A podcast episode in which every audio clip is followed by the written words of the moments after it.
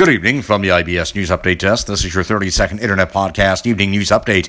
Here are some of the top stories that are happening at this hour. MasterCard and Visa are to block the use of cards on Pornhub websites. Also this evening, local leaders who work to combat coronavirus vaccine mistrust in African Americans and Latino communities. And Dancing with the Stars Judge Carrie-Ann Inaba test positive for COVID-19. And that is your 30 second internet podcast evening news update for now. We'll have more podcast news updates throughout the night. Until then, from the IBS News Update Desk, I'm Nicholas Anastas, wishing you a very good evening.